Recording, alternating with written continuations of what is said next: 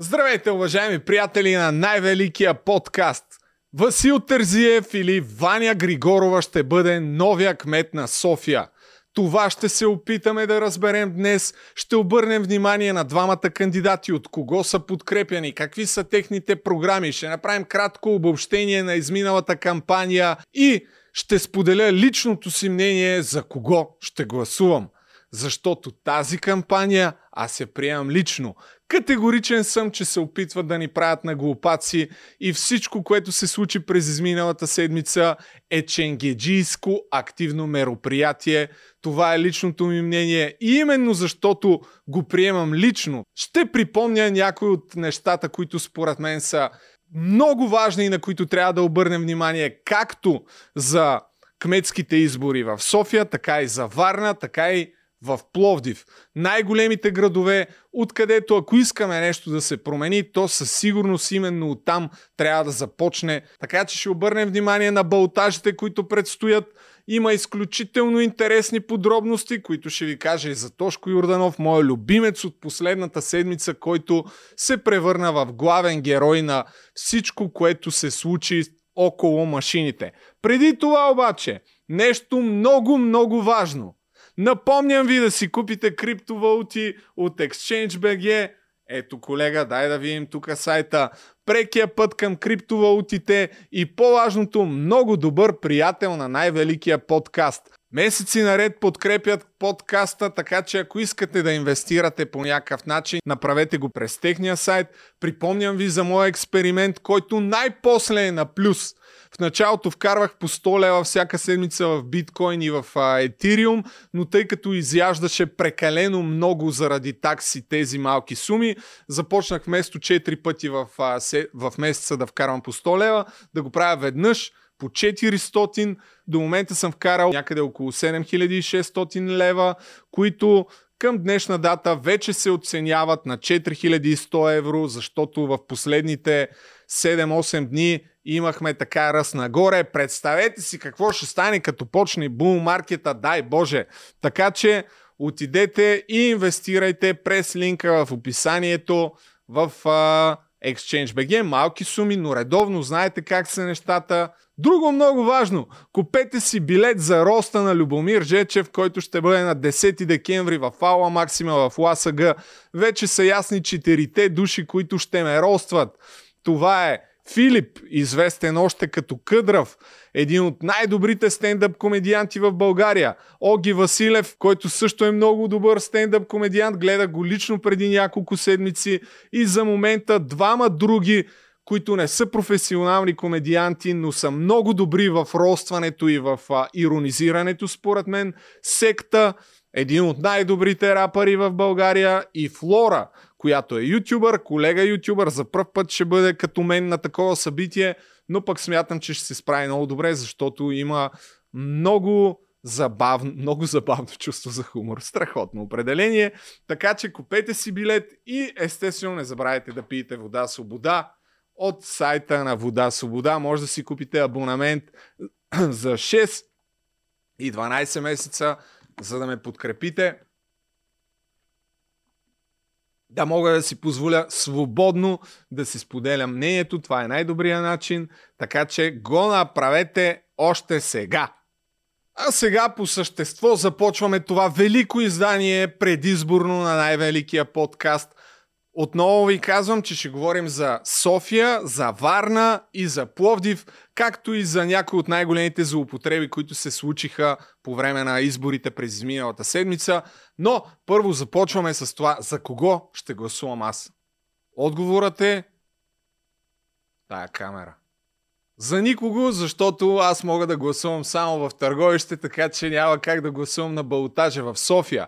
Но пък, от друга страна, не ми е безразлично, тъй като живея в този град, ще се сменя адресната регистрация и на следващите избори ще мога да гласувам.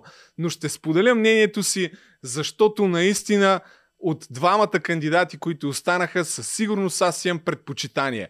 Не вярвам на всички експерти и анализатори, които ни обясняват, че няма никакво значение кой подкрепя Ваня Григорова. Ето това са част от хората, които подкрепиха Ваня Григорова. Откровенно я подкрепят на първо място, разбира се, БСП, които я издигнаха, но освен това, левицата, Волен Сидеров с атака, Николай Малинов и неговото русофилско движение, който лично е награждаван от Путин, Гоце Парванов, Румен Петков, едни от хората, които са лицето на руската пропаганда в България. Въпреки всички гласове, които ни обясняват, ма то това са изборите на София, разбираш, и няма никакво значение за геополитическата посока на България, кой ще стане кмет. Моето лично мнение е, има такова значение. Тук трябва да се апдейтне малко този списък, тъй като Бойко Борисов вече се отметна и последното му решение е да подкрепи Васил Терзиев. Разбира се, ще стигнем и до там. Обаче ще кажете сега, е, да, бе, ама Васил Тързиев е до 6-то коляно, родата му е до 10, в 10, така че реално избора ни е червен и по-червен. На практика, каквото изберем, ще управлява ДС. Аз лично не съм съгласен с а, това мнение поради простата причина, че може би наивно, а може би не, гледам какво е свършил този човек в а, неговия живот и въпреки, че ме шокира действително, че и баща му е, е бил сътрудник на държавна сигурност, а всичките му а, дядовци, които също са били на високи позиции в ДС, това също ме шокира, но пък гледам кой го подкрепя от по-младите хора. Видях пост на един от хората, които познавам. Това са част от лицата, от хората, които застанаха с имената си зад Васил Терзиев. Той самия от години изразява проевропейските си позиции и успехите му в предприемачеството и в бизнеса не подлежат на дискусия, колкото и да се опитват да ни убедят, че старта на Телерик е свързан с държавна сигурност и че едва ли не да я продадеш за над 250 милиона долара се държи, дължи на държавна сигурност. Няма как да съм съгласен с това нещо. И имайки предвид, че аз планирам да продължа да живея в този град, не желая да се управлява от човек, който е с про-путински позиции. И това стана ясно през последната седмица, когато запитана чий е Крим, Ваня Григорова се гърчи в продължение на няколко минути и отказа да отговори на този би трябвало да е лесен въпрос за всеки един човек. След малко ще го пуснем това нещо. Отказа да отговори и на въпроса агресор ли е Путин. Така че това е едно от нещата, които за мен са повече от показателни. Кмета е доказано четвъртия човек в държавата, така че неговия глас със сигурност се чува и той може да предизвика обществено недоволство, ако не е съгласен с нещо, така че да ни обяснява, че едва ли не няма никакво значение кой е кмета. Много моля както се казва. Сега отиваме към коментар за машините. Това, което се случи през последната седмица. Основната причина да направя това видео, защото аз се присъединявам към всички, които смятат, че това беше ченгеджийска акция. Защо? Защото отмениха машинния вод в 12 без 5. Крайният резултат на това отменяне на гласуването с машини е, че за пореден път има стотици хиляди невалидни гласове. Стотици хиляди. А предишните избори, когато се гласуваше с машини, невалидните гласове бяха сведени до минимум. Мислите, че това е случайно и на кого точно е помогнало? Аз не знам, кажете вие. И сега започваме с скандалните неща. Нещото, което би трябвало да е самоубийство, а именно въпросът, който преди няколко дни беше зададен на Ваня Григорова. Да чуем, чий е Крим? Сорос не съм чула, но със сигурност и вие сте видели колажите, а, на които зад гърба ви са Парванов, Румен Петков, Николай Малинов, а, партии като Българската комунистическа партия, Русофили за възраждане на Отечеството и да, Малинов, който има орден от Путин mm-hmm. и е разследван за, за, за шпионаж. Тоест, през подкрепата на тези партии за вас, можем ли да подозираме, а, че става дума наистина за човек, който е про-Путин и про-Кремъл настроен във ваше лице. Още повече не веднъж да сме чували евроскептични тези от ваша страна. Много преди битието ви на кандидат кмет. А, на първата част от въпроса. До сега обяснявахме, че нали, трябваше да обяснявам, че нямам конфликт с основната формация от местната коалиция, с нейния председател, т.е. с госпожа Нинова, а сега трябва да обяснявам, че с по-малките коалиционни партньори те нямат някаква значима власт върху мен. Очевидно е, че аз съм надпартийна кандидатура. Оч... Дайте вашия отговор Аз на казах. въпроса, чи е Крим, на въпроса Путин агресор ли е, на въпроса има ли място украинското знаме на фасадата на Ще да общината. тия три въпроса. Не, аз предпочитам да отговоря на друг въпрос. Дали а, искам проевропейска политика или не. Крайна сметка, аз съм тази, която настоява комуналните услуги да се управляват от общината. И това е нормална, стандартна европейска практика. Така е в Женева. В Виена има обширна общинска жилищна политика. В големите европейски столици всъщност основните комунални услуги се предоставят от общината. Ако не Моите говорите за опоненти- Крим и за Путин, обаче оставяте голяма ниша за интерпретации, всякакви волни. Секунда. Добре. А, в крайна сметка ние сме в местни избори. И е редно да говорим за местни избори, Разбира се, а не да за отговаряме на едни, едно лице Севлиевски, което е дошло тук за да Значи той пуска събира един кръг Да, голям не от само хора. той, Знаете, говорител че тези, теза. които са зад вас, също и те може би очакват отговор на, на тия въпроси. Секунда. Ма тези, ние сме говорили по тези въпроси хиляди пъти, включително и в това студио. Добре, Крим И руски да- ли е и продължаваме по другите теми?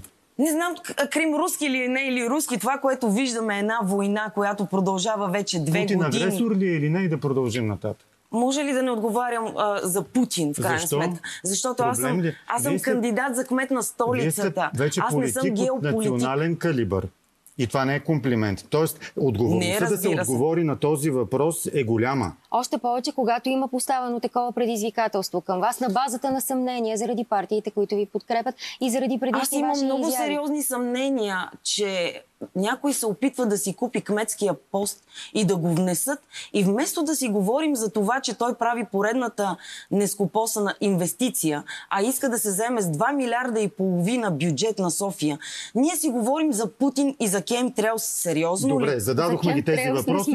Чухме смисъл, отговорите. това е, това е диалог, още? това е, това е нивото, което ми се ще да надскочим по някакъв Трябваше да начин. продължите Това беше, да да, беше Да. вашия избор да отговорите или не на тези три въпроса. Предпочитате да не отговаряте на Украинското тях. знаме няма Това да е стои на позиция. столична община, ако това е основен да стои. въпрос. Не, Добре. защото на, на а, българските институции трябва да се вее националното знаме и европейското такова, защото сме част от Европейския съюз. Добре. Разбира се, няма такова лицемерие. Ваня Григорова в началото се опита, моля ти се, да замаже това, че щяла да води проевропейска политика. Щяла да махне евро... украинското знаме, защото сме били част от а, Европейския съюз. Малка подробност разбира се, че в градовете на абсолютно всички европейски столици се вее украинския флаг, които са в Европейския съюз и това е проевропейската позиция. Дали според вас няма никакво значение лицето на столицата и върха на столицата да се управлява от очевидно про-путински кандидат?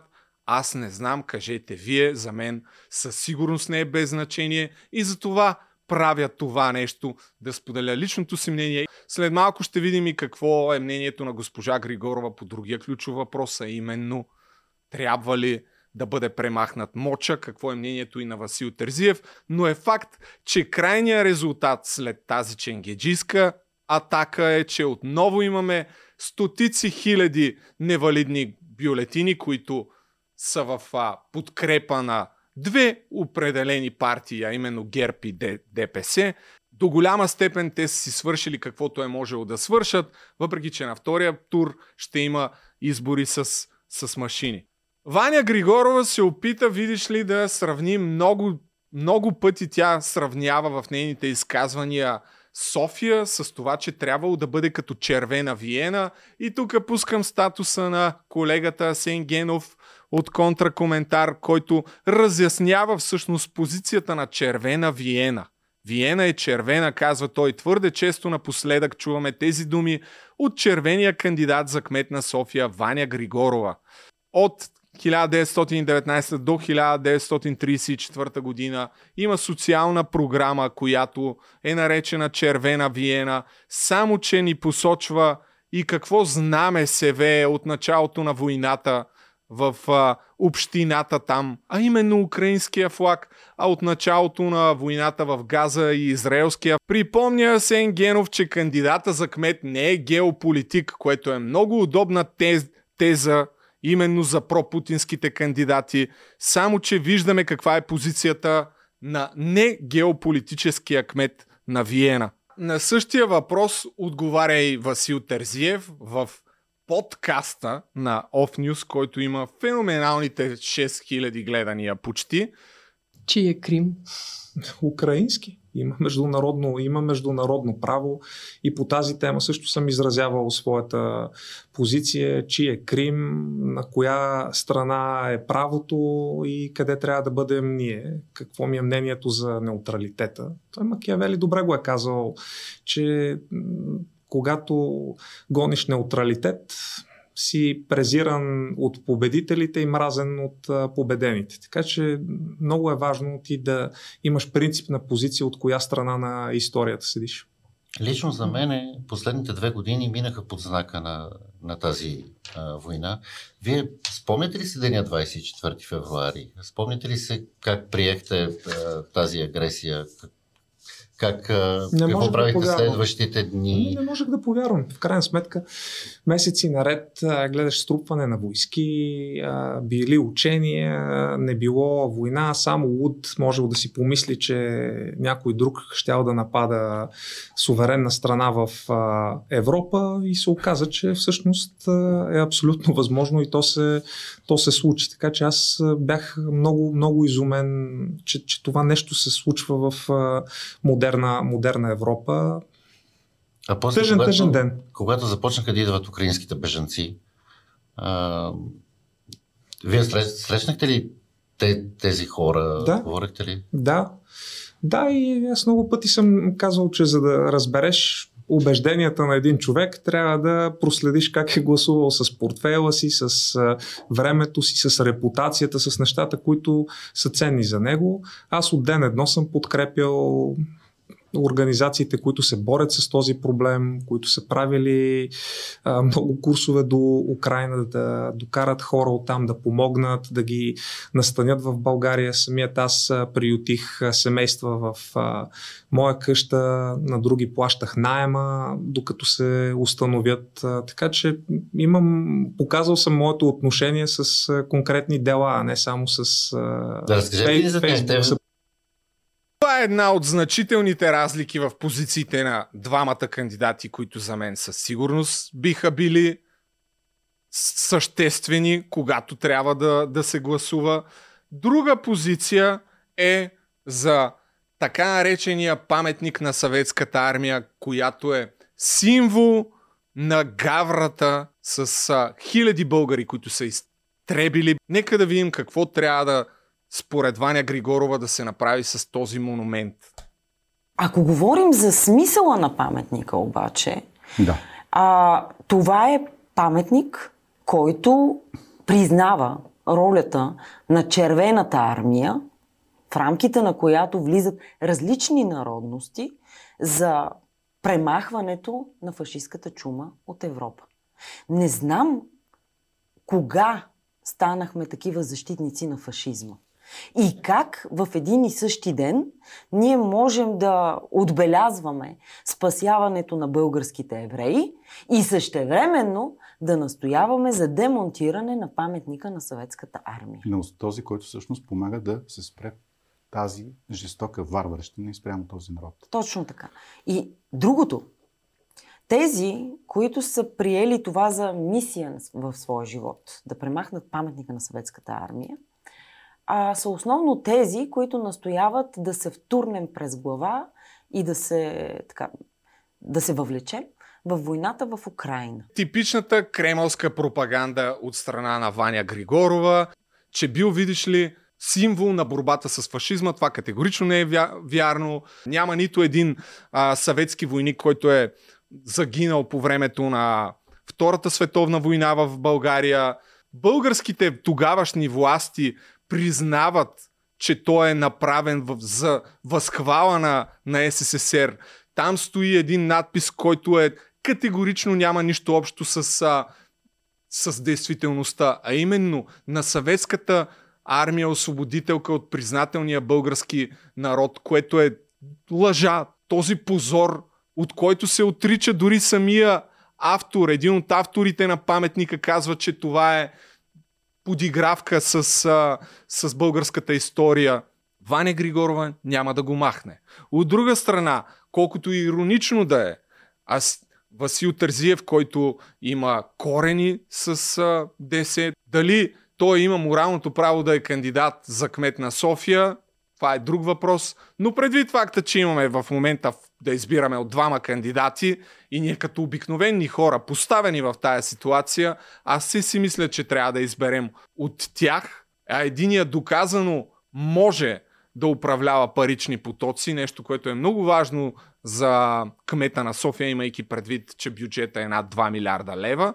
Другия никога не е правил това. Синдикалист не е управлявал абсолютно нищо цял живот, но има доказано зад гърба си някой от най-гнусните, по мое мнение, разбира се, лица на кремълската пропаганда в България. И да видим каква е позицията на Васил Терзиев по въпроса на замоча, предвид факта и миналото на неговите роднини. Въпреки това. Въпросът е, ставате кмет, кога пада паметника на съветската армия?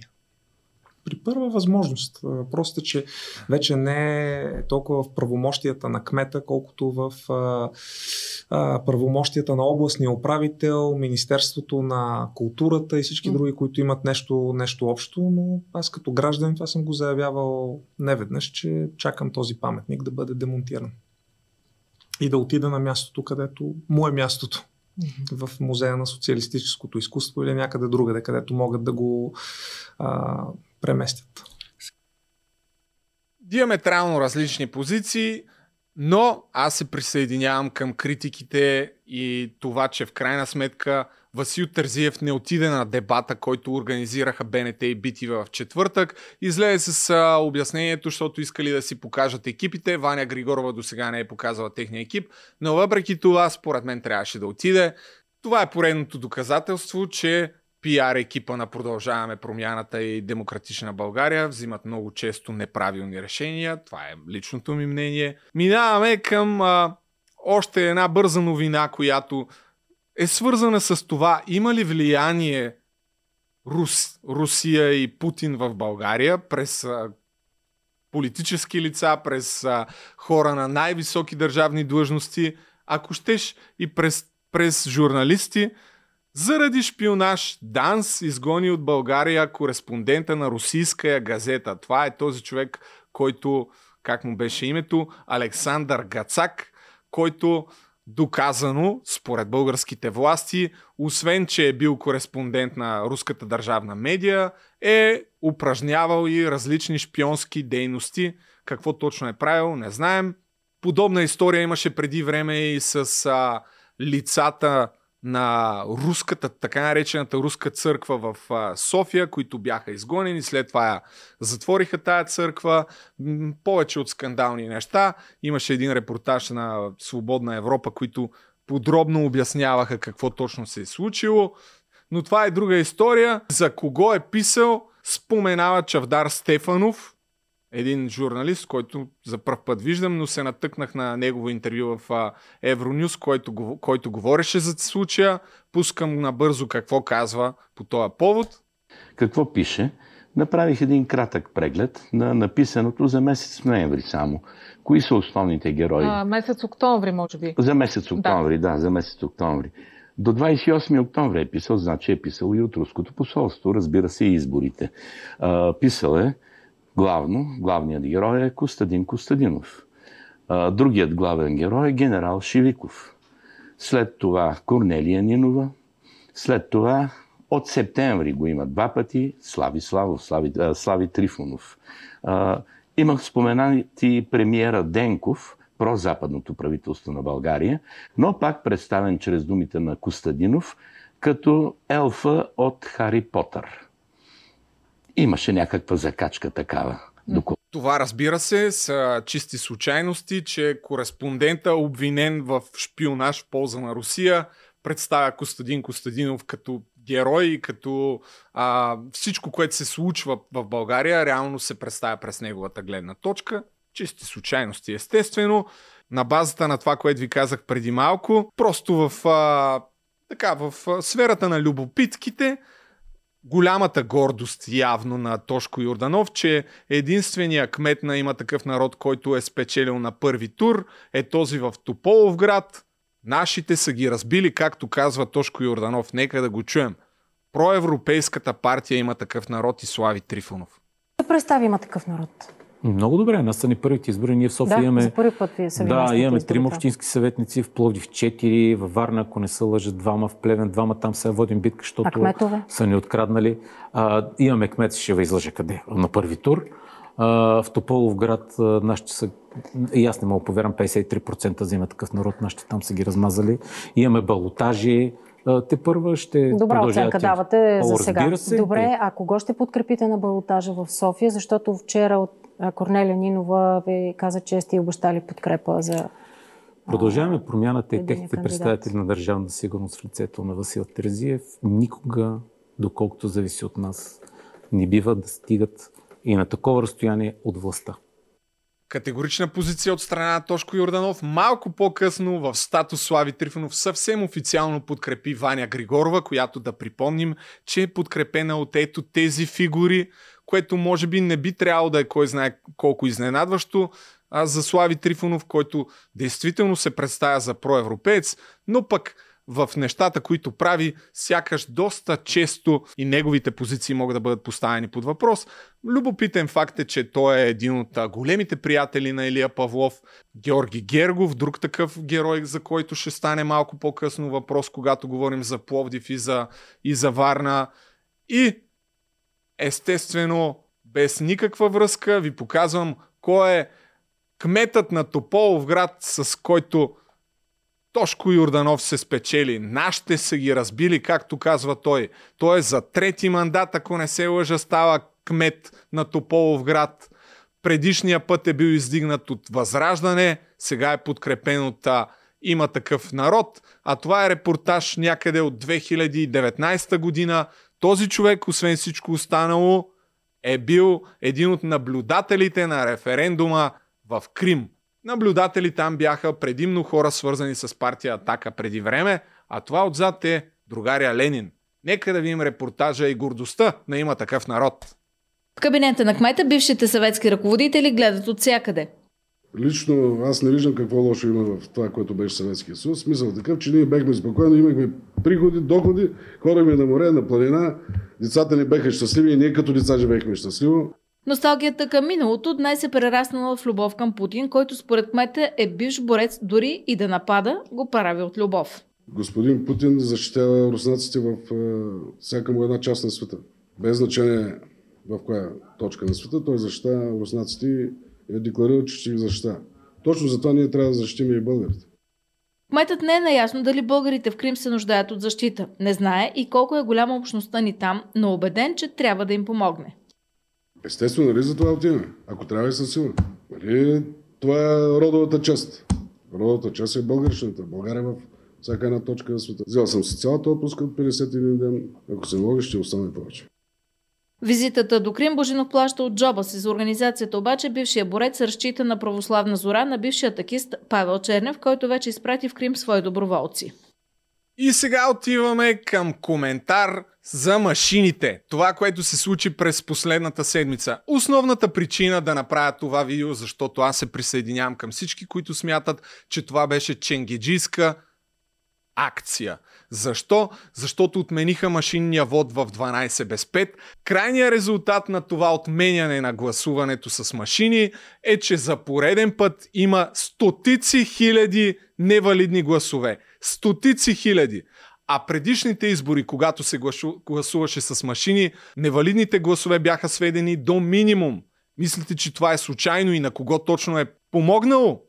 Аз не знам, кажете вие. Макар, че след малко ще пуснем някои от репортажите на изключително наглите задрасквания с хиксчета при преброяването на гласовете. И по-същественото е, че нямаше абсолютно никакви доказателства, че машинния вод можеше да бъде манипулиран. Въпреки всичките начини, по които се опитаха да ни убедят в това. Защо? Защото машините, за пореден път го казвам, бяха превърнати в принтери още преди една година. И когато гласуваш, единствения начин да бъде манипулиран вота ти е като ти пусне бележката, машината, ти да не видиш за кого си гласувал. Тоест ти да гласуваш за някой и на машината да пише гласа, че ти е отишъл при някой друг. Защото накрая се броят гласовете, лищчетата, които, се дава, които дават машините. Така че това е крайния вариант да бъдат манипулирани изборите. И другото, което е това, което е заснел от въпросния заместник министър там. Каквото и да е направил той. Имал ли е право, нямал ли е право, дори каквото и да е заснел, крайният резултат е, че с това, което е заснел, не можеш да препрограмираш машините по места, защото за да го направиш, ти трябва софтуера, който е на един компютър пазен от СИК. До този софтуер имат достъп само трима от членовете на, на ЦИК. Така че всичко, в което се опитват да ни убедят Тошковци, Мошковци, Делян Певски и всички останали хора са врели не кипели. Това са, уважаеми приятели, фактите. Но въпреки това, сега стъпка по стъпка ще се опитаме да припомним случващото се и да видим нелепостта в твърденията на всичките тези хора. Започваме от Тошко Йорданов, който запитан в едно интервю от преди няколко дни. Абе, нали в крайна сметка машините са принтери, казва следното. И в момента, да, няма как да съм сигурен в сигурността на машините. При всичко, което видях. Добре, при положение, машини, че да. си спомняме, като се променяше а, изборния кодекс и а, една от големите критики беше, че тези машини всъщност са превърнати в принтери. Как може една машина, един принтер, всъщност да опоручи и да изкриви вод? Принтера за толкова милиони. Ай, моля се. И нали това беше един от аргументите? Това го казват, нали? това, това го казват продължаваме промяната и ДБ, които са облагодетелствани от тези принтери. Това го казват абсолютно всички. Абсолютно всички, дори представители на ЦИК. Всички казват, че машините са превърнати в принтери и това е факт поради простата причина, че като гласуваш на машина, тя ти вади бележка, ти пъхаш тази бележка и след това се броят бележките, а не се пращат софтуера накрая, който ти изкарва сумарния резултат от, от определена секция. Тънката разлика обаче е, че дори след това да надпишеш по някакъв начин нещо на, на въпросната бележка, тя няма да се превърне в недействителна. Това е тънката и съществена разлика, уважаеми приятели. И тя е повече от значителна, защото когато гласуваш с машина и си пуснеш бележката, дори след това да задраскаш нещо, няма да имаш 500 хиляди гласа невалидни. 500 хиляди, бе! И има още някои любопитни подробности, които и на изборите, които предстоят утре, навеждат на мисълта, че се прави всичко възможно да бъде затруднено машинното гласуване. Нека да видим от един от хората, които са в Сиела, тази фирма, която отговаря за машините. Нека да видим любопитния факт. Какво са искали те от ЦИК и какво ЦИК правят. С каква хартия трябва да работят машините и какво правят ЦИК. Само слушайте, човек. Да. Тук е професор Иван Тодоров, един от акционерите във фирмата, отговорна за доставката и поддръжката на машините, с които гласуваме. Здравейте, професоре. Здравейте. Добро утро. Този път и в момента готово ли е всичко по стандартите, по хартията, сертифицирането? Как смятате и как оценявате тази подготовка точно два дни преди изборите? Винаги е било готово. Преди всеки избори по един и същи начин. От гледна точка на машините никога не е имал никакъв проблем. Напоследък се създават все повече и повече проблеми пред машинното гласуване. Ето ще ви кажа за един все по-експониращ проблем за машините. Машините работят с едни ролки от хартия, които са 12 мм в диаметър. БНБ Максимума... произвеждаше? БНБ няма никакво отношение. Тя, тя е перфектно си изпълнява каквото и поръчат. Така. От ръководство на ЦИК са и поръчали не 12 мм, не 17 мм, което е максимумът, а 25,5 мм. Това стана на предишните избори през април месец. Казахме, че не може, че не трябва, че поврежда машините. На тези избори отново, въпреки че имаха предостатъчно време, те поръчаха пак 25,5 мм. Трябва ли да коментираме нещо повече, човек? Р- работят машините с максимум 17 мм, обаче ЦИК поръчва 25 мм. Защо според вас го прави това, бе? Има ли някаква нормална логика това нещо да се случва? Още повече, че това не е от вчера. Те са ги предупреждавали месеци наред, че трябва да поръчат нормалната хартия и въпреки това колегите от СИК, този независим орган, не го прави. Ами аз лично се дразня супер много на това, че ни правят за пореден път на малумници. Това предупреждение всъщност презастраховате или се предупреждавате ли да знаете хора, в неделя ще има проблеми с машините, ние защото не... такава хартия са ни дали от ЦИК. Ама ние това го пишеме от началото на тази година и от края на миналата година непрекъснато. Това не е нещо сега да се презастраховаме. Пишеме Какво го, казваме го. ЦИК? Защото вие сте им казали и сега, като сте видели поръчката, Пълно сигурност. мълчание. Нищо. Пълно мълчание. Казвам им, непрекъснато им се казва, бе, хартията работи с 12 мм, не дайте да поръчате 25,5. да има проблеми със сигурност Вижте, заради машини, не, не, не, не, не. Ще има увеличаване на проблемите и колкото повече се гласува с нестандартни ролки, толкова повече се скапва държавното имущество.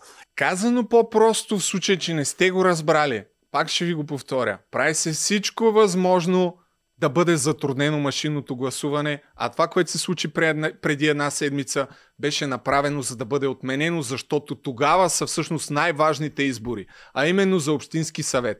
Защото Общинския съвет реално определя как да се харчат парите. И преди да видим разликата в невалидните гласове с и без машини, още една статистика за тях. По-скъпи. То е, нещо то е друго. Добре, носите ни нещо, може нещо да само да ви кажа, да... значи, защото много се говори, да ви направя един цитат. Да. Значи, 19 ноември 2022 година, след изборите, които бяха изцяло, изцяло машинни. Най-големият, така един от най-големите експерти по машинно гласуване, професор Михаил Константинов, каза нещо, цитирам едно към едно. 73% от хората избират хартията. И имам чувство, че говоря с идиоти, на които чавка им е изпила къла. Нямам доказателства, че машините са лъжи, но те отблъснаха между 500 и 600 хиляди българи от турните. Това е огромно политическо престъпление срещу правата на гражданите. И какво, какво, се да получи, какво се получи през април, месец, когато имаше и машинно гласуване и хартиено гласуване? Над 60%, близо две трети от избирателите отидоха и гласуваха на машини. Въобще не се повиши избирателната активност. Освен това, ръководителите на разни политически партии, които така. бяха готови да се подпишат, че ще имат повече гласа, нямаха Вижте повече гласа. Тоест машините, машините нищо лошо да направиха. Освен това се спекулира с едно решение на Германския конституционен съд, се казва, ми те отмениха машинното гласуване. Българския конституционен съд 2021 година се позова на това решение на Германския съд и каза да, но в България се изписва Добре. на разписка кой за кого е гласувал и го е, няма причината в германския, на Германския конституционен съд за отмяна на машинното гласуване, защото единствената причина на Германския съд беше, че няма изписване на разписка кой за кого е гласувал. А българите Браво на българите, са го направили това точно както Вижте, трябва. И отново стигаме до същността, че когато ти пусне бележката, няма какво да манипулираш, защото единствения начин да не ти признаят и да те излъжат в гласуването е ти да не видиш за кого си гласувал, е, човек. Това е единствения начин. Каква е тая конспирация? Кой ще разчита на тая тъпотия? Вие нормални ли сте? Бе? Нека да го чуем и от Тошко, ако не вярвате. Да го чуем пак от Чичови Тошко това нещо. Че само ако си неграмотен, видиш ли, може да, да стане. Благодарение да, на е. въведеното видеонаблюдение. са решени. Може ли обаче да речем това, да извадиш една бюлетина и да започнеш да си дописваш на нея, ако бъде на машина?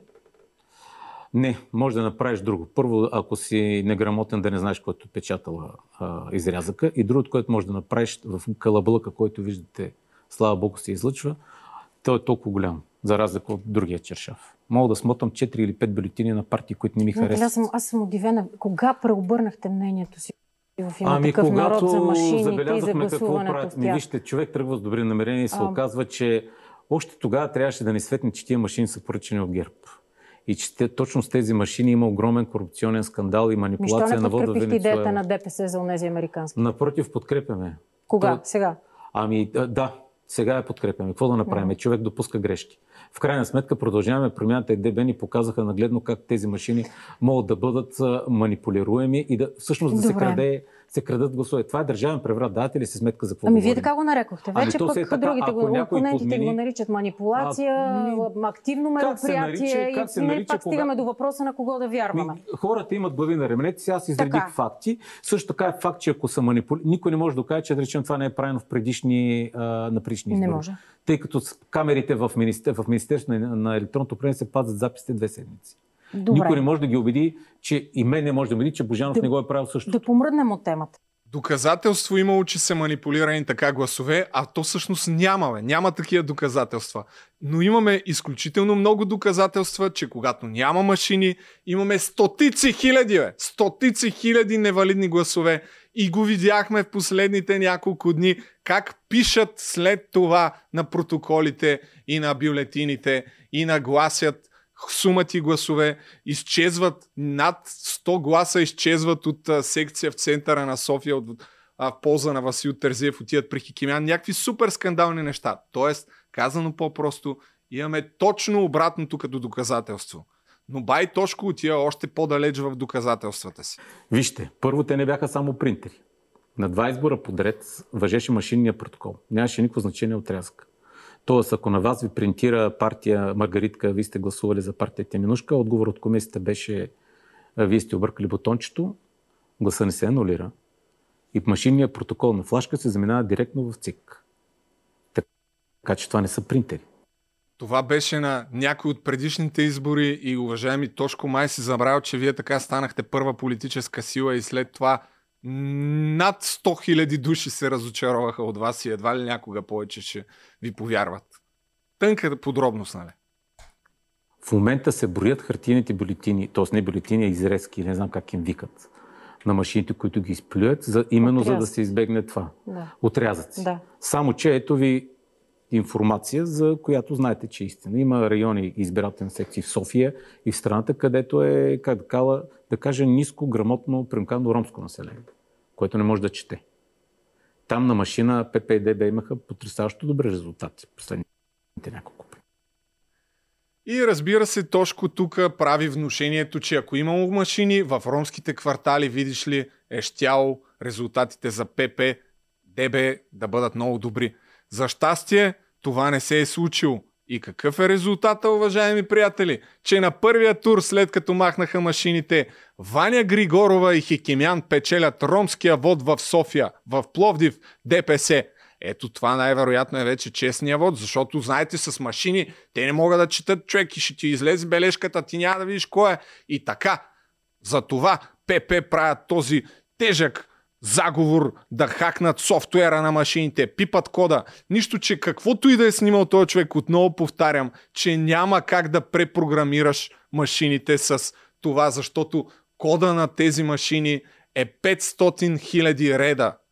И няма как с телефона да влезеш пред колко камери е друг въпрос, да влезеш да заснемеш нещо и след това да препрограмираш другите машини, защото за да го направиш ти трябват паролите, които имат само ЦИК и те са затворени няколко дни по-рано и до достъп до този софтуер, където е оригиналния код, има само ЦИК. Така че всичките глупости, които ни говорят, са именно такива.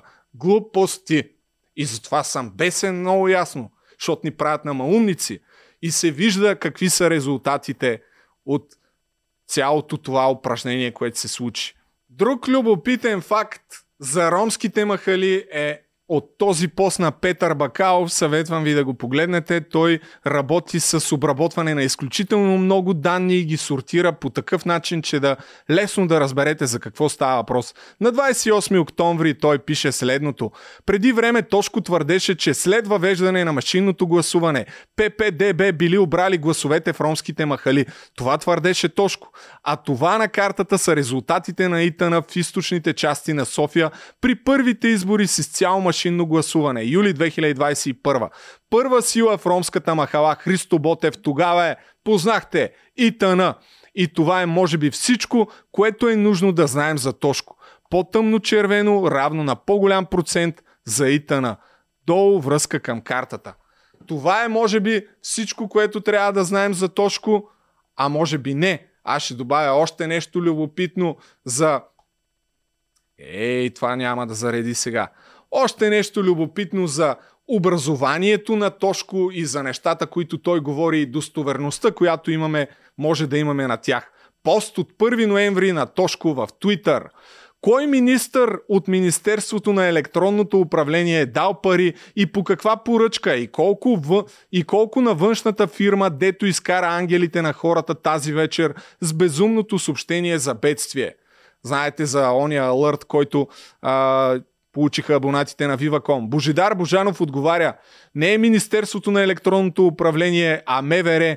Три години си в политиката, базови неща още не си научил за това как функционира държавата.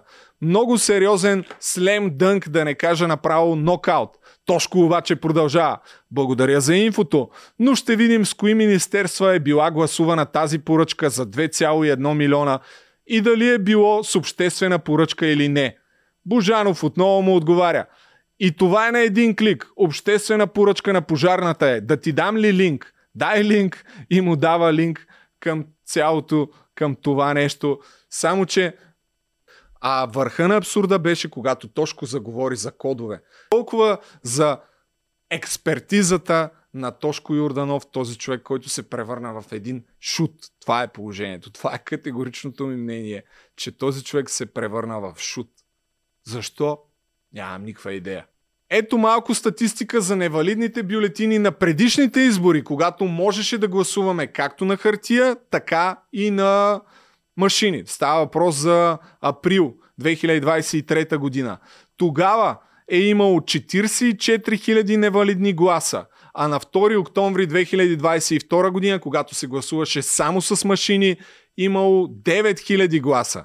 Казано по-просто, уважаеми приятели, казано по-просто, когато гласуваме с машини, няма невалидни гласове. Когато гласуваме с машини и с хартия, има в пъти повече невалидни гласове. Когато гласуваме само на хартия, има стотици хиляди невалидни гласове. Каква е причината за това? Може само да гадаем, но е факт, че местните избори са може би най-важните избори в държавата, защото общинските съвети разпределят порциите. Те разпределят обществените поръчки. Те гласуват как да бъдат изхарчени парите, които държавата отпуска на общините. И ето какво се случи миналата седмица. Броят на недействителните бюлетини надмина всички очаквания. Средно за страната е 17,14% над 500 хиляди невалидни гласове, като само за общините и за общинските съвети е над 412 хиляди. Над 400 хиляди. Вие осъзнавате ли колко много е това? Бе? Това са броя на, на невалидните гласове за различните общински съветници. Над една трета има на места, които са само невалидни гласове. Това тук е статистиката на невалидните гласове по време на кметските, на местните избори през годините. През 2015 над 14%, през 2019 над 15%, а сега вече нов рекорд над 17% от дела на абсолютно всички гласове. Защо? Защото е много важно кой ще разпределя парите. Защо? Защото има възможност да манипулираш машините. При положение, че единствения начин да манипулираш машините е хората са толкова тъпи, че не са видели, че има разминаване с бележката, която пуска машината. И въпреки всичко е супер странно, че въпросния министър на електронното управление Йоловски, след като Тошко Юрданов каза, че е бил заплашван от Кирил Петков и от Божидар Божанов, след като той твърди, че самия процес на верификация на машините е бил опорочен. Една седмица го няма този човек и не му чуваме гласа. От друга страна чухме Николай Денков, който заяви, че не искал да говори с него, ще говори с него след изборите. Там със сигурност има нещо за доизясняване. Дали защото смятат, че хванат и го държат с нещо, както в студиото на BTV Сашо Диков предаде думите на Кирил Петков, е въпрос на друг разговор, но крайният резултат, отново повтаряме, че каквото и да са направили, няма как да манипулираш, няма как с заснемането на кода след това да препрограмираш машините и единствения начин да манипулираш машините е хората да не видят за кого са гласували. Така че целият този сценарий е повече от нелеп. И сега стигаме до някои от резултатите, които се случиха. А именно бруталните наглости, след като статистиката е за стотици хиляди невалидни гласове, видяхме и една част от начините, по които се стига до тези гласове.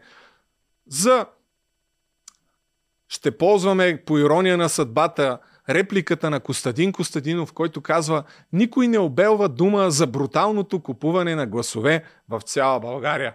Само дето бруталното купуване на гласове някой от репортажите стана ясно, че е свързано с възраждане. Нека да видим този репортаж за някаква малка община и един общински съветник, който е арестуван от чудо от възраждане.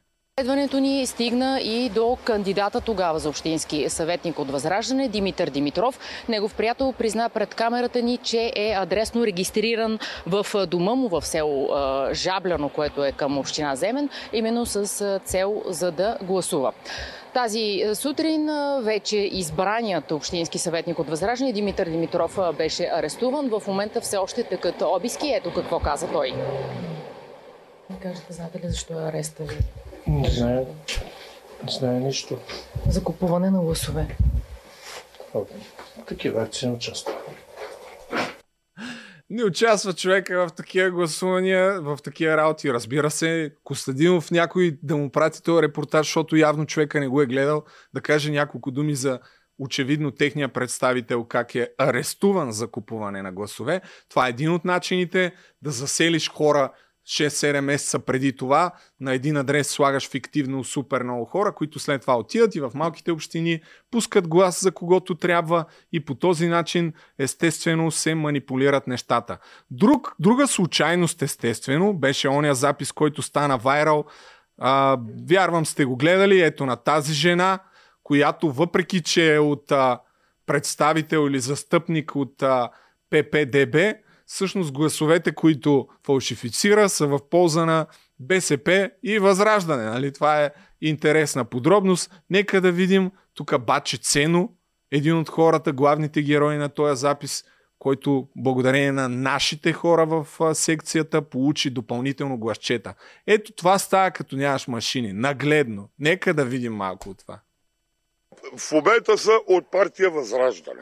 Партия Възраждане беше купена цялата секция в случая искам да попитам и партия Възраждане, това ли са чест, честните избори, това ли е име за прозрачността? Да, съгласен съм. Видя цяла България. Също Възраждане. Да, той играеше за партия Възраждане. Така, дайте да уточним сега кандидатите за общински някой да прати това видео на Баче, Баче Коста Копейкин, за да си каже мнението, но това, че в някаква малка община, сигурно е случайно, че е за възраждане, но по-същественото е по какъв начин се случва цялото нещо и защо се случва. Много такива видеа вече има, в които буквално хората хващат и супер безнаказано си попълват гласовете за когото трябва. Това, ста, това е крайният резултат от нямането на машини. Дали е случайно, че са стотици хиляди и дали е случайно, че ако имаше машини, нямаше да имаме стотици хиляди такива гласове? Дали е случайно, че в Купом, Пеевски, Тошко Юрданов и а, една справка от Данс, която е супер малумна, в която няма никакви доказателства, че може да манипулираш изборите чрез машините и изведнъж ЦИК се впусна в това решение – може би е случайно. Сега няма да правим и а, анализ на решението на Върховния административен съд и на случилото се там, но крайният резултат ви обясних какъв е сто пъти. Минаваме към толкова за, за изборите и за София, минаваме към Варна, където също има балотаж. Балотажът, ето го, между кметът, който е 10 години кмет Иван Портних и Благомир Коцев, който е представител на ППДБ. Иван Портних на първия кръг победи с 5% някъде и е супер странно, предвид всичките неща, които е правил този човек, че има отново шанс да стане кмет на, на Варна. И аз сега, пусни колега тук тая камера, и аз сега ще ви припомня някои от нещата, които е правил Иван Портних и с които се свързва неговото управление, защото те са наистина фамозни човек. Сега ще припомня някои от нещата, които Портних за 10 години е направил. И те са меко казано скандални. Първото е ремонта на булевард Василевски във Варна, който струва, той е някъде около кръстовището на булеварда, някъде около 3 км е целият участък, който е ремонтиран и струва, забележете, 138 милиона. Спекулира се, но това е минимум над 130 милиона, защото общината всъщност отказва да каже колко точно е струвал ремонта.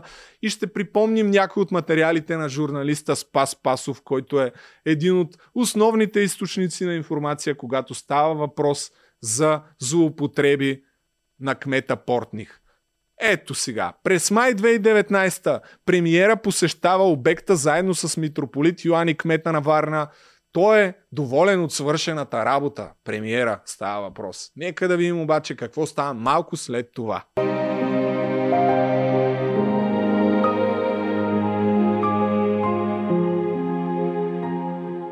Борисов се тръгна и само няколко часа след това заваля не особено поронен дъжд, заваля пролетен майски дъжд. От този пролетен майски дъжд обаче едно от кръстовищата по булеварда се срути.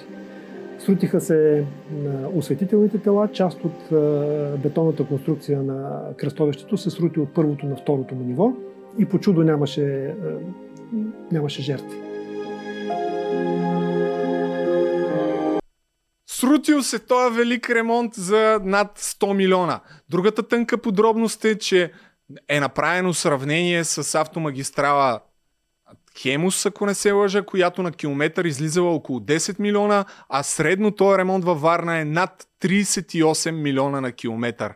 И голяма част от причините за това нещо са може би материалите и цените, на които са закупени. Отново благодарение на Спас Пасов, предаването на Евродиков, разбираме повече подробности за това. Нека да видим.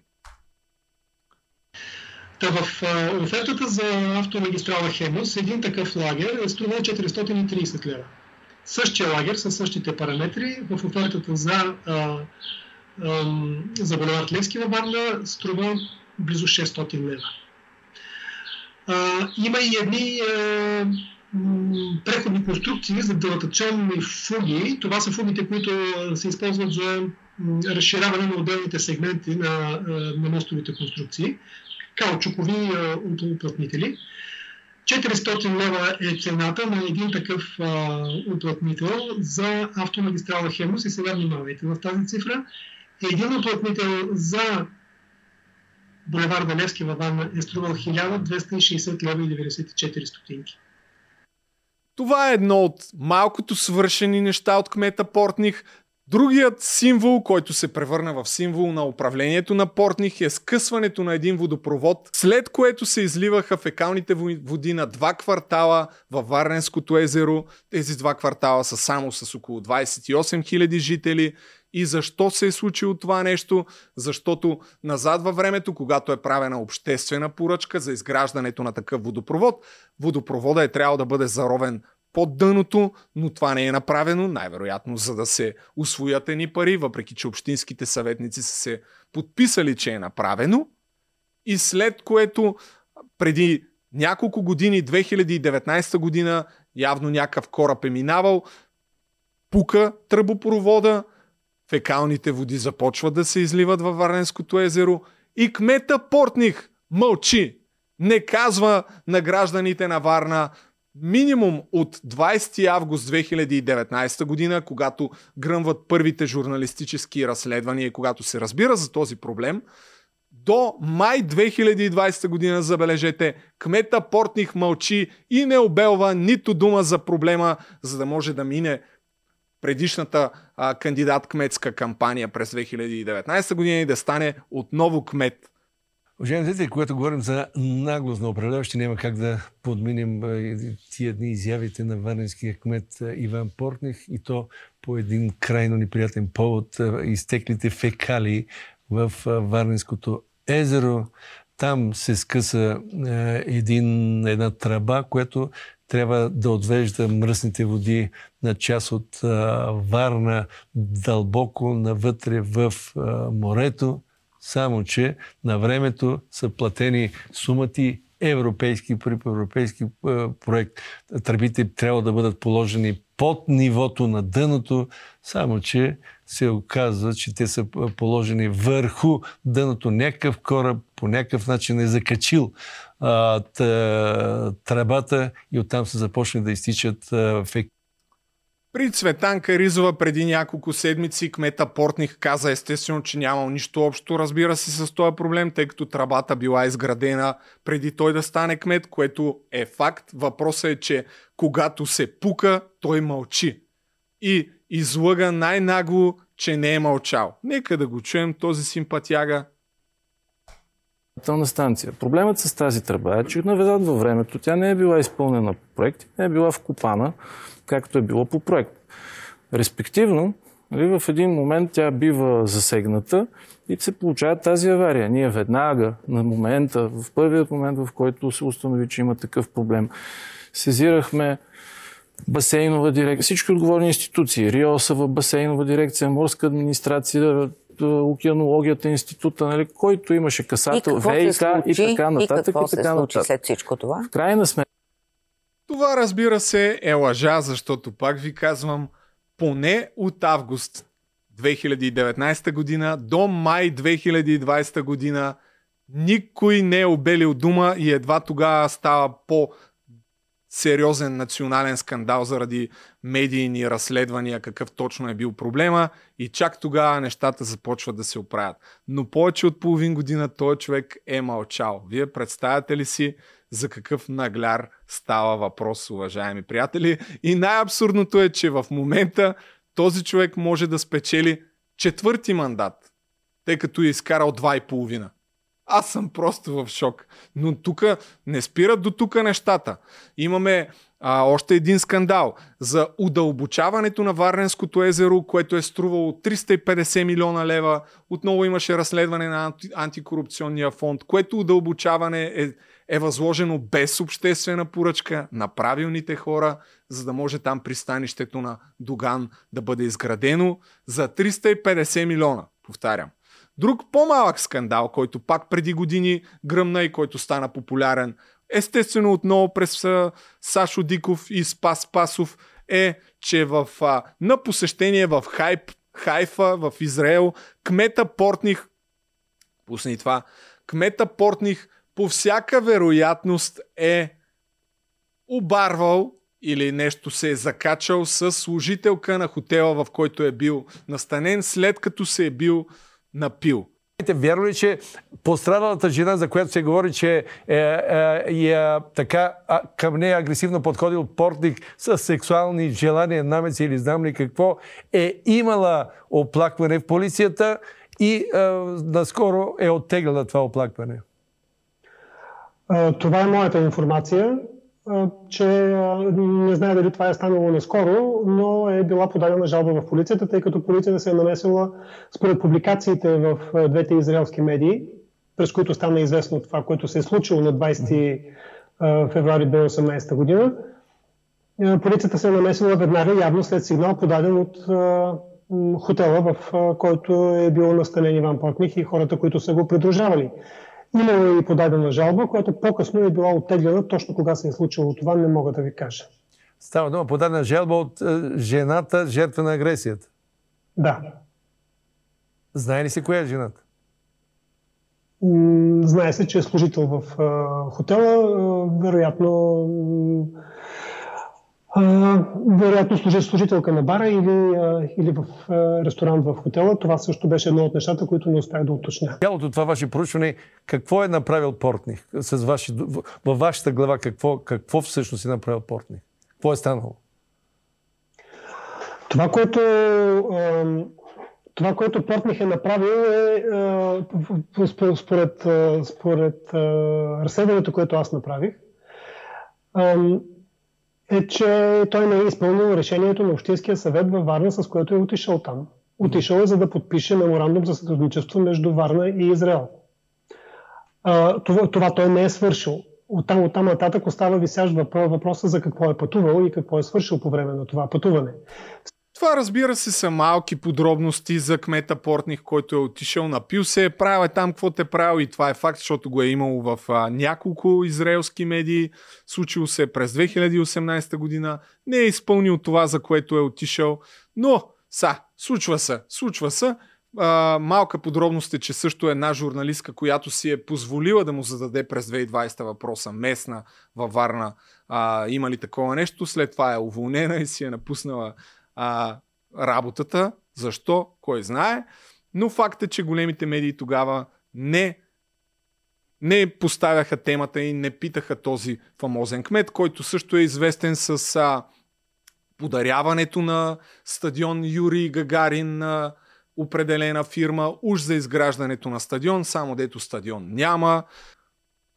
И естествено стигаме до дупката във Варна, още един от символите на може би корупционното управление на кмета Портних и тъй като то е свързано и с а, а, случващото се с а, панаира в Пловдив, директно преминаваме и към балотажа, който предстои в, а, в Пловдив, но за какво става въпрос? Става въпрос за ето тази дупка, която назад във времето, не съм сигурен точно коя година, е продадена за 43 милиона и 200 хиляди лева на фирма, свързана с Георги Гергов, големия приятел на Слави Трифонов, който пък от години се опитва да придобие собствеността в, а, на Международния панер в Пловдив, в самия център на, на Пловдив. И освен, че се опитва да я придобие, тя върви с още над 130 декара а, земи в а, идеалния център на града под тепетата. А какво е общото на тази дупка? Тази дупка се намира от години а, в центъра на Пловдив, след като там са разкрити а, някакви разкопки и не става застроене, като през 2016 година влиза в някаква странна бартерна сделка, свързана с а, Международния панер в Пловдив. И тук сега трябва да кажем малко предистория, която ако гледате този материал, подготвен от а, Генка Шикерова, всъщност ще разберете изключително много за цялата врътка, която продължава няколко десетилетия и тя е свързана отново с, с Георги Гергов, който ето този човек тук, който от години се опитва да придобие пълен контрол над Международния панер в Пловдив. По какъв начин е замесен а, а, кмета Портних и община Варна. След малко ще стигнем до там. Само първо да кажа, нали, кратката предистория че Международния панаир в а, Пловдив не е бил в забранителния списък за приватизация дълги години, когато правителството на Тройната коалиция, начало на което е Сергей Станишев, променя това нещо и позволява да се сключи публично-частно партньорство. Малка подробност е, че замесените лица, като Сергей Станишев, а всъщност са били руски граждани. Сергей Станишев е бил руски гражданин до 1996 година. Иван Портних е бил руски гражданин до 2011 година. А Георги Гергов е бил почетен, той още е един от почетните консули на Русия и самия той е бил руски гражданин до 2008 година. Разбира се, това си сигурно само такива случайности. След като Румен Овчаров, който по време на Тройната коалиция е министър на економиката, отключва възможността частни фирми да, да участват в а, собствеността на Международния панаир, малко по малко за няколко години Георги Гергов се здобива с над 50, малко над 50%, а 49% са държавна собственост. И тук правителството на Бойко Борисов през 2016 година изключително изненадващо решава тези 49%, които са собственост на държавата, да ги прехвърли 29 на община Варна и 29 на община Пловдив. Годината вече е 2016. Георги Гергов има контрол върху малко над 50 на 100 от акциите на панаира, а останалите са държавни. От тук нататък, за да може да взима всички решения и никой да не може да го спре, никой да не може да го контролира, му трябват още поне 17%. В този момент схемата на панира изненадващо оплита и община Варна. Появява се дупката. Това е терен в центъра на града, собственост на фирма на Георги Гергов. На пръв поглед имотът е атрактивен. На практика обаче е неизползваем за частна инвестиция заради откритите разкопки, които не позволяват да се строи. Без мотиви и обсъждане през 2016 правителството на Борисов решава да се раздели с държавните 49% от Пловдивския панир.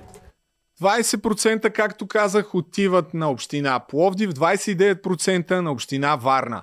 И малко след това кмета Портних прехвърля тези 29% на дружеството управлявано от Гергов, за да може той да придобие мажори, мажоритарния дял и да се разпорежда какво точно да се случва с а, Международния панаир. Само, че тогава има обществена реакция за тази изключително нагла схема, която продължава вече м- близо 10 години и кмета Борисов се принуждава да си промени мнението, както знаем той, че е доста силен в това нещо и заръчва на кмета Портних да върне дяловете на общината на държавата.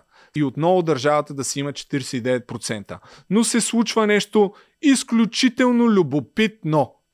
Общинския съвет и на Пловдив и на, и на Варна приемат след заръката на Борисов това нещо и с пълно мнозинство те решават да върнат а, собствените си проценти на държавата.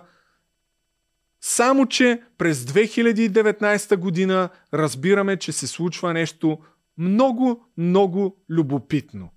И държавата би трябвало да притежава останалите 49% от собствеността. И всички сме спокойни. До 21 година, октомври месец. Когато изведнъж научаваме, че община Варна ще внесе своите 29% от панаира в Плодин Туринвест. Тогава за всички изниква въпросът, добре, те нали ги върнаха на държавата? Има такова решение на Варненски общински съвет. Те са много послушни, когато господин Бойко Борисов нареди нещо. Но защо не е изпълнено, остава мистерия. Няколко години кмета Портних не изпълнява решението на Общинския съвет. Разбирате ли за каква наглост става въпрос? Това просто ви припомням нещата, които някои от вас може би не знаят, може би са забравили, а те не трябва да се забравят. И излиза общината с съобщение, че а, то било пожелателно решението на, на, общинс, на Общинския съвет да върнат, а, да върнат дяловете. Не било задължително. И какво мислите се случва по-късно? Какво мислите се случва? Е как какво? След като Община Варна решава да подари своите 29% на Георги Гергов с изключително малумни мотиви, на 25 април тази година окончателно съдът реши, че трябва да бъдат вписани в търговския регистър. И след това, миналата година, когато отново тази изключително нагла постъпка стана ясна за обществеността, единствения вариант да бъде спряно това вписване беше общинските съветници на ГЕРБ и на БСП, които имат мнозинство в Общинския съвет на Пловдив, да преустановят това нещо и да решат, че няма да, да приемат цялото това нещо. И въпреки огромния обществен натиск и недоволство, те не отидоха на заседание. И в крайна сметка свършиха услуга в полза на Гергов. След ново обжалване в апелативния съд, те търсиха вариант да бъдат да бъде забранен да бъде забранено това прехвърляне на акции на община Варна към Пловдивския панаир, така нареченото апортиране. И в крайна сметка апелативният съд реши да го приеме това нещо. И на този етап за щастие Георги Гергов все още не може да упражни контрол над а, международния панаир и да вземе еднолично решение какво да се а, случва. Но това е пример за изключително наглата и безцеремонна постъпка, която са замесени години назад. На практика всички правителства, гледайте пак, казвам, това материал на Генка Шикерова, за да се, обу... за да се убедите, но кмета Портних има ключова роля. както и Общинския съвет на ГЕРБ. А, да. Това, което забравих всъщност за дупката за Варна, че след като Бойко Борисов заръчва на Общинския съвет на Варна да върне процентите си на държавата, нещо, което кмета Портник след това години наред не изпълнява, всъщност те приемат да дадат 43 милиона като компенсация на това решение, което са взели, а, да, да не прехвърлят процентите на Гергов и държавата плаща 43 милиона на Георги Гергов като, като полза за касичка кмета Портних. И въпреки, че са взели и са дали тия пари на Гергов, те не са изпълнили решението на Общинския съвет. Тотална скандалщина човек. А Георги Гергов казва, че не е взел нито стотинка. Кафе не е, изпъл... не е изпил за тия 43 милиона. Тогава при кого са отишли? Да видим. С екипа на Свободна Европа той каза, че не е получил и лев от държавата за дупката във Варна. Каза го и в интервю за пловдивския сайт Марица. Георги Гергов не е пил и кафе от тия 43 милиона, които ги говорят и постоянно ме клепат. Кафе. Не съм пил от тях. Ама бизнес иска от тишина. Защо трябва да се обяснявам и всичко това да го казвам? Тогава у кого отидоха 43 милиона лева, дадени от българските дънакоплатци, за да бъде откупена дупката във Варна и разменена за акции от Пловдивския панир? За да отговорим на този въпрос, трябва да се вгледаме по-внимателно в поредица от интересни събития, случили се през 2016 в дните около решението на кабинета на Борисов да отпусне тези пари. От тях става ясно, че парите не са отишли при случайен човек. Последователността е следната. Община Варна взема решение да сключи договор за дупката след получаване на целево финансиране от държавния бюджет. Правителството отпуска парите. Два дни след това Георги Гергов продава дупката на фирма, която е собственост на бизнесмена Ангел Палийски. Парите са преведени от община Варна след няколко седмици, но собственик на дружеството вече не е Гергов, а Палийски. Кой е Ангел Палийски? Човекът, който придобива дупката дни преди тя да бъде откупена с 43 милиона лева от държавния бюджет. Палийски е бивш собственик на Ботев Пловдив и настоящ хотелиер. Банкерът и собственик на фалиралата КТБ Цветан Василев го посочва като близък до санкционирания за корупция по глобалния закон Магницки депутат от ДПС Делян Пеевски. Палийски не беше открит за коментар. Абсолютно съм сигурен, че е чиста случайност и тези хора, които чуваме непрекъснато, че са замесени в схеми и които всъщност имат най-голяма полза от това, че машините ги няма, крайна сметка отново са изправени пред възможността да спечелят изборите за още 4 години, защото тук вече отиваме към изборите в Пловдив, защото в Пловдив Балоташ е отново кандидата на ГЕРБ Костадин Димитров, който за първ път се явява, преди това е бил само а, три пъти е бил кмет на, на район Тракия, срещу Ивайло Старибратов, който също по стечение на обстоятелствата е от ППДБ. Скандалът, който гръмна обаче преди няколко дни е един запис, който се, потвърд... който се появи в публичното пространство, свързан с третата партия на Славчо Атанасов, който е бивш а, кмет на Пловдив, който имаше около 12-13% на изборите и официално излезе с позиция, че подкрепя ГЕРБ. Този запис, който го пуснаха през БНР се разпространи, е свързан с гласа не е потвърден, че е негов гласа. След малко ще чуем какво е казал самия той. Георги Титюков, който е а, бивш заместник мед няколко пъти на, на, на Пловдив и който предполагаемия негов глас, естествено не е потвърден, става, говори за закупуване на гласове. Нека да видим какво първо се чува в този запис. Виж сега, само ние сме купили 7000 гласа, Славчо 4000 да направи и Колев и Ксьов по 3 да направят. Ще искаме двама замкмета, така че не се притеснява и само кажи на човека, че ни трябват още 500 хиляди за циганите, да можем днес да ги раздадем и това е. В този запис се говори за кой колко гласове е купил на първия тур и евентуално как това ще стигне да искат да стане отново кмет на заместник кмет на Пловдив.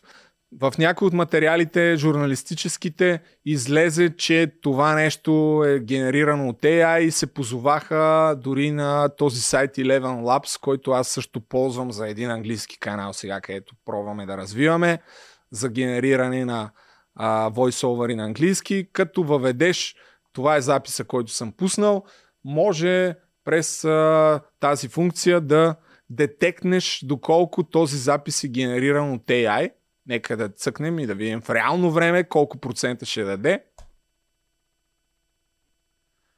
Дава, че uh, Eleven Labs не са, не са напълно сигурни. Вероятността според тях е 63% това да е генерирано чрез AI, но те са несигурни. Така че а, това е резултата. Това е отговора на самия Георги Титюков, който вчера се включи в предаването на Сашо Диков и запитан ти ли си това на този запис? Нека да видим какво каза.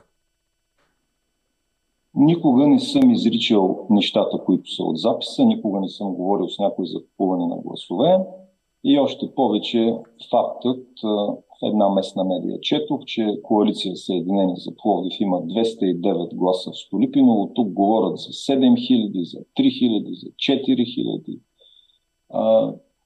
Пък и смятам, вашите зрители могат да направят разликата в гласа и в интонацията и във всичко. И има една дума, която аз избягвам да употребявам към края на записа. Думата е цигани. Аз обикновено използвам роми. Така човека отрече да има нещо общо с този запис, обвини бот чат GPT, че че е правен с чат GPT, което нали, в някаква степен говори, че не е много наясно как се случват нещата. Чат GPT не се прави всичко с него, но тук а, сега даваме думата на Славчо Атанасов, който отново се включи а, при Сашо Диков. Всичко става при Сашо Диков, няма как.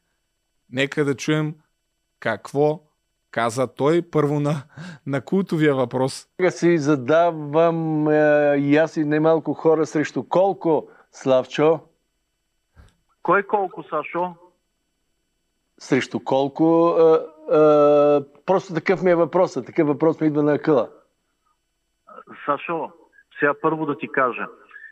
Аз е, в е, профила си, в изявлението си, което го казах, е, има едно уточнение – аз казах, че аз ще подкрепя кандидата Костадин Димитров, но повярвай ми, аз не мога да призова моите избиратели, това не са овце, а това са хора, а, да, да гласуват за който и да е.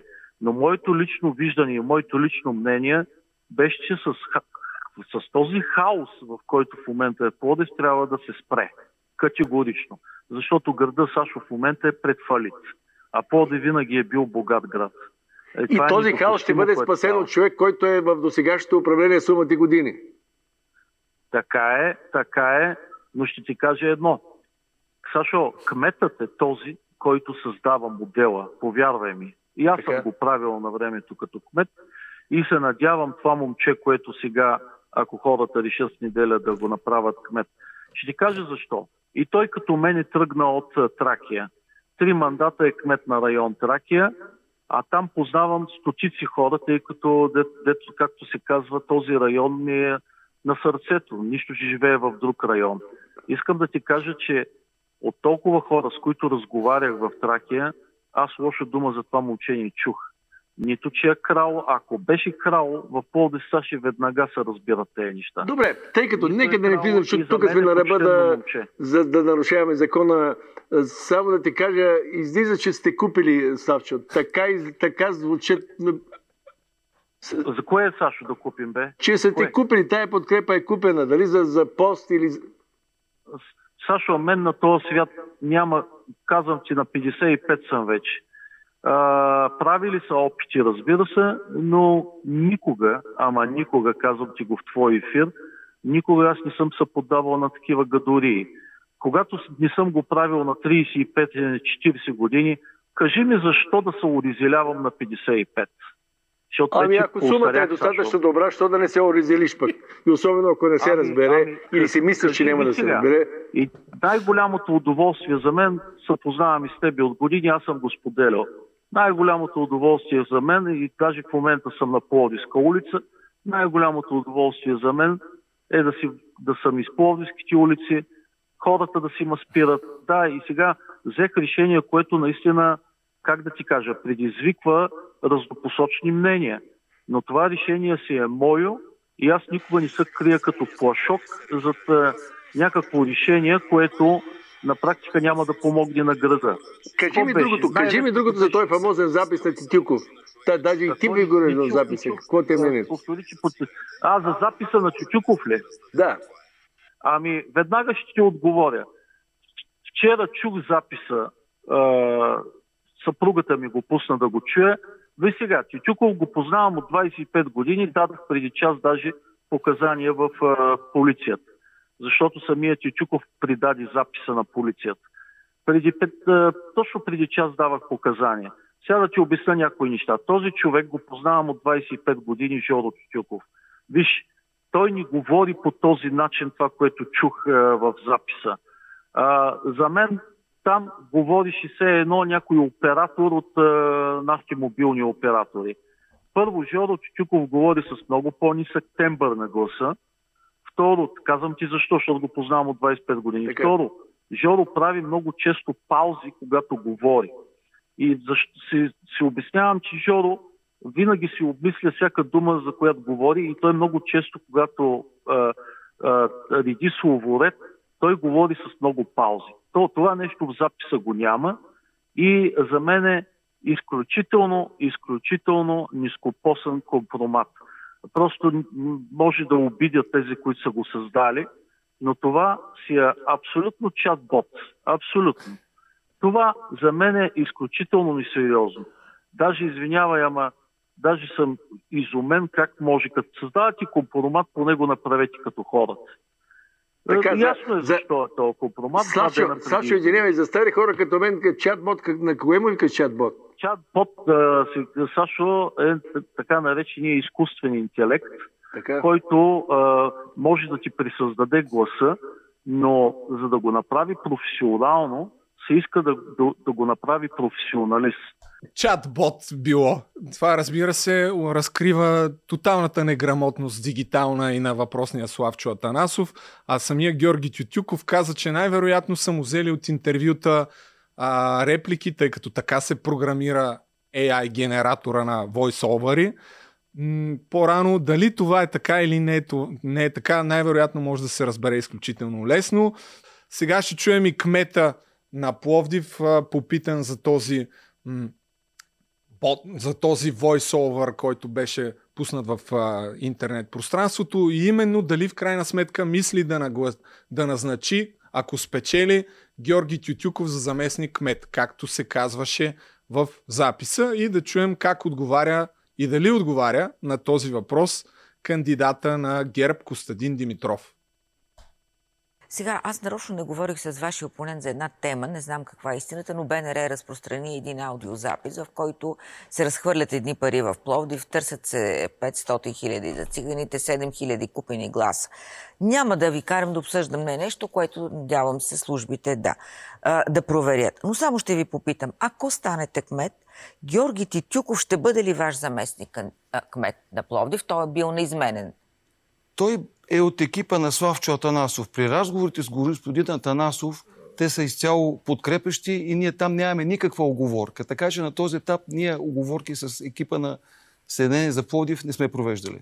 Да, да, аз ви питам по принцип, тъй като той май от десетилетие е заместник мед. Бихте ли го оставили да е заместник мед, независимо, че е от екипа на Славчо Атанасов? Вижте, това, което получаваме като подкрепа е много ясно, без задколисие.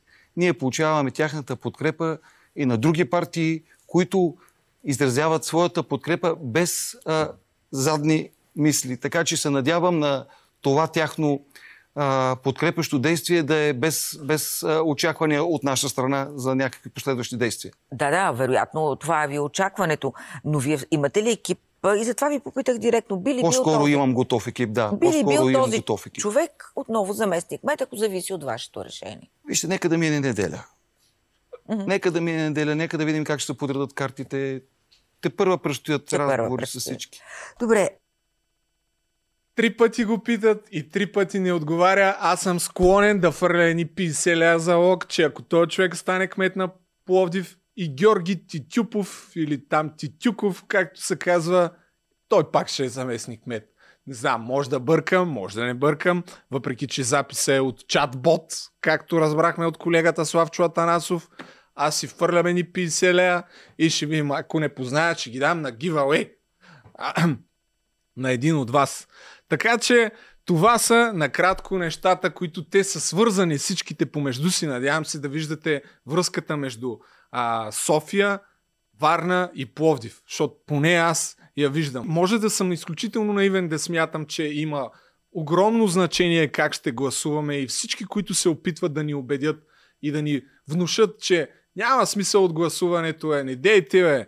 Всъщност го правим още по-лесно за тези хора, които от десетилетия наред са замесени в изключително нагли и очевидни схеми за кражби. Някои от тях директно свързани като община Варна и община Пловдив с подаряването на прехвърлянето на акции на определени компании в полза на руски.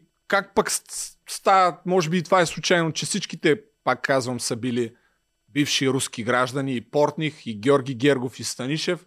Може би всичко това е случайност. Може би е случайност, че зад кандидата за кмет седят именно тези хора, които са свързани с всичките тия схеми по един или друг начин, за които сега говорихме. Именно те стоят зад Ваня Григорова. Кой знае, кой знае, може и да е случайно, може и цялата тая акция с машините също да е случайност. И аз просто да си внушавам, че това е едно изключително нагло ченгесарско действие, което ни прави на глупаци и за пръв път ни демонстрира, че ако решат, буквално за два дни могат да отменят дори гласуването с машини на базата на никакви доказателства. Повтарям, никакви доказателства, защото каквото и да е снимал, той след това този запис няма как да манипулира кода на машините. И отново за 500 път манипулацията на изборите означава ти да гласуваш на машина и след това да не видиш разписката си за кого си гласувал. Тошко Иванов, хората от СИК, всичките се опитаха да ни убеждат в това. Защото видиш ли, в ромските гласове гласували много за ПП и там били неграмотни. Само, че какъв е това, което ви показах по-рано. Крайният резултат е, че в ромските гласове гласуват масово за ДПС, ГЕРБ и Ваня Григорова на първия тур, а дори когато са гласували с машини, тогава има такъв народ с спечелили един от тези квартали а, в, а, в София. Така че, толкова, уважаеми приятели, за тези неща. Гласувайте за който си искате. Аз споделих моето мнение и го казвам, защото не мога да седя безразличен към, всичко, към всички тия нагли опити да ни направят за пореден път на глупаци. Дали ще сбъркаме или не, ще разберем след а, няколко години. Ще свика това остава за винаги в интернета, но аз лично моето мнение, каквото мога да го споделя, ще го споделя. А сега и пускам и за нещо за Бургас, защото отново Сашо Диков, а, най-големия, някакво да се лъжем, беше поканен като гост да коментира изборните резултати, черта на, на изборния ден миналата седмица. И той каза нещо за Бургас, за кмета на Бургас Димитър Николов, който спечели още на първи тур за пореден път с над 50%, но няколко дни преди това се появи един скандал – един човек, който го обвини, че му е дал 2,5 милиона Димитър Николов и негови хора. И Сашо Диков постави темата в BTV и вижте как реагираха водещите. Култово. Заповядайте. Мога ли нещо да добавя за едни избори, които са приключили на първи тур страната му за Бургас, за тая икона, икона, герберска икона Димитър Николов, светеца Димитър Николов в среда агробизнесмен си сложи главата в турбата, разпространи видео до всички големи телевизии и медии и само Евроком го пуснахме, уважаема госпожо Цънцарова, където човека казва, че същата икона Димитър Николов се лично или чрез поставени лица 2 милиона и половина кеш му е давал през годините за развиване един без. Същия този бизнесмен представи документи за източване на фирмата и фалиране на фирмата му. От кого? Нотариален акт за имот струваш 350 хиляди евро по пазарни цени. Данъчна оценка 402 и 2000 лева се продава на поставено лице за 10 000 лева. Сашо, само, само, да кажа, че... само да кажа, че в BTV не сме получили такова видео, но ти ми се обади. Така. И ние като журналисти, защото аз мятам, че журналистиката не може просто да се разпространяват твърдения. Те трябва да бъдат... Какво те, ти трябва, те трябва да бъдат проверени. Ние сме се обърнали Айде, сега и правим ще проверите. журналистическа Айде да видим какво ще проверите. Както, както ще видим какво проверихте, когато именно в, студиото на BTV стана ясно най-после, че Румен Радев покрива корупция по високите етажи на властта ни. Вие не дадохте право на отговор на човек. Коя се случи това Бургас? Моля? Коя година се случи това Бургас? Това в Бургас се случва в последните 17 години. Ага. Поредни 17 години. През цялото време Димитър Николов на човека му взима нивичката. Само да кажем, че на втори тур ще ги отворим тези неща, за да ги което, okay. което да, да каже, защото ако имахме и медии на място, тая корупция, която Румен Радев покрива вече трета година, щеше отдавна и пишме да, да, да ме направим. Само, че и това не интересува... Ти си тук и можеш тези неща да ги говориш, така че би трябвало това да също да е атестат, нали, за прозрачността и за свободата, която имаме. Нали? Така, обаче, Бургас, през който аз минавам четири пъти седмично, е един доста приличащ на Европа град. Кадърен човек, тук той е един град, едно... в който ако се краде, се краде, както се казва в рамките на умереното а, и се краде Пиши твоята прогноза, Мария отива към един интересен разговор. Благодарим ви. Град София. Много ви благодарим за вашия анализ, а ние сега отново се обръщаме към данните. Така, както виждате, ето за това Сашо Диков не работи в националната телевизия и няма да стане генерален директор на БНТ, защото просто не е много удобно, уважаеми приятели, защото в много голяма степен само той говори за мега скандални неща, които медиите не коментират, включително и тия неща, които днеска ви показах, там всичките неща с спортник, с а, панаира и с какво ли още не, с а, фекалиите във Варненското езеро, не присъстваха през годините в а, големите медии, като BTV, Нова телевизия и БНТ. Защо? Само може да гадаем и може да гадаем дали ще направят тая проверка за, за човека, който излезе наистина и с името, макар и преди изборите, обвини, че Димитър Николов, кмета на ГЕРБ, е замесен в схеми, в която по всяка вероятност този човек също е замесен, защото дълги години тук се е правил на ударен. Сега ще ви пусна малко от този запис, за който говореше Сашо Диков, докато отново ви призовавам утре или днес, когато гледате това, да отидете и да гласувате, за да поне, поне да намалим малко шанса да ни се подиграват така брутално в лицето, бе, човек. Само аз ли го приемам толкова лично, наистина? Ето. Къде около 2 милиона и половина, като повечето пари са получили, разбира се, Димитър Николов в кеш, в пликови, в рубички. За тях естествено няма документи. Откъде ли Димитър Николов има 2 милиона и половина в брой, които липсват в годишната му декларация? Димитър Николов е сегашният кмет на, на град Бургас. Димитър Николов, кмет на община Бургас, управлявал града 16 години от 2007 до 2023, член на ръководството на ГЕРБ. Ние с него се знаем от 2004 година, когато основахме фирма Агроид ООД. Ние тук сме реализирали общо 9 проекта на стоеност 12 милиона лева, които проекти създадаха една добра, модерна база за развитие на стопанството, като с изграждането на мандрата и цеха за градини, ние затворихме преработката на първични продукти. С, а... Толкова! Толкова! Гледайте го цялото, гледайте миналото предание на Евродиков и това е, уважаеми приятели. Каквото такова ще видим в неделя какво ще се случи, кой ще е кмет на София, кой ще е кмет на Варна и кой ще е кмет на Пловдив. Чао!